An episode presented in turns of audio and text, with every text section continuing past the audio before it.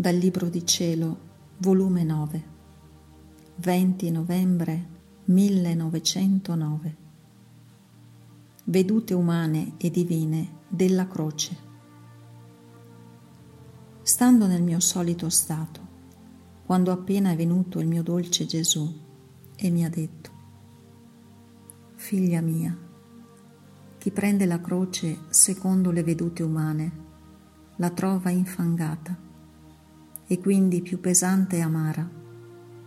Invece, chi prende la croce secondo le vedute divine, la trova piena di luce, leggera e dolce. Perché le vedute umane sono prive di grazia, di forza e di luce.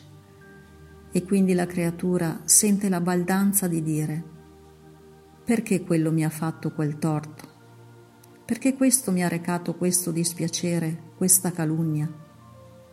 E l'anima si riempie di sdegno, di ira, di vendetta, e quindi la croce si infanga, sottenebra e diventa pesante e amara.